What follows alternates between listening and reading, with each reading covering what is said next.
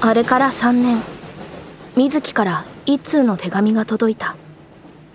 その手紙には春に中等部を卒業した水木が叔父の家と工房を引き継いで刀鍛冶の勉強をしているので久しぶりにこちらへ遊びに来ないかと書かれていた。夏休みも終わりに近づいた頃ペルセウス流星群はまだ見ることができるだろうか。ワト水木久しぶり。よく来てくれたね。さあ入って。うん。遠くから疲れただろう。ほら座って。お茶にしよう。3年ぶりの叔父の家はやはり何も変わっていなかった。サンルームの植物たちもきちんと手入れされテーブルセットにはすでにお茶の準備ができていてただこの家の主はもう叔父ではなくて水木だ。今さっきちょうどポットにお湯を入れたばかりだったんだ。ありがとう。甲賀さんち何も変わってないだろう。うん。水木のおかげだよ。ああ。おかしな話なんだけど。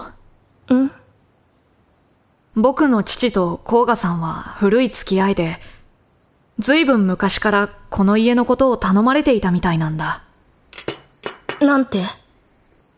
もしかしたら急に自分がいなくなることがあるかもしれないけどその時は父に家を譲るって。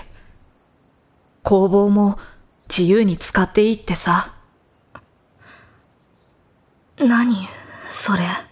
聞いた話だからどういう経緯でそういうことになったかはわからないけど。結局結局おじさんはいつか出ていくつもりだったんだ。ワトやっぱり僕は利用されただけだったんだよ。K とおじさんの両方に。そんな甲賀さんはきっと K にそそのかされて。いや僕は二人の仲を取り持つのに利用されただけで結局誰も僕のことを必要となんてしてなかった。そんなことない少なくとも甲賀さんはあの時君のことをすごく心配してた。甲賀さんにもきっと甲賀さんなりの事情があったんだ。だからもう忘れろよあの日のことは。忘れられないよ。だって僕は本当に K と一緒に行きたかったんだ。ちゃんと覚悟を決めてたんだ。なのに。僕だって甲賀さんを失った。水木。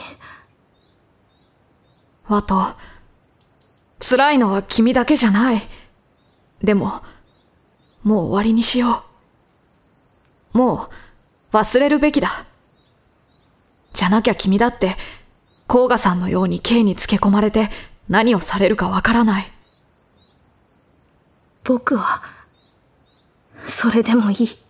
ワトむしろ K への思いが強すぎて僕の魂が人の輪廻から外れて蝶に生まれ変わってしまえばきっと K は僕を見つけて石に閉じ込めて大事にしてくれる。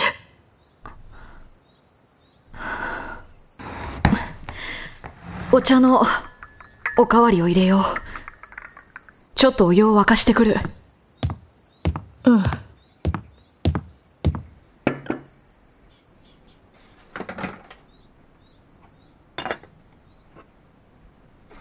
あこれは。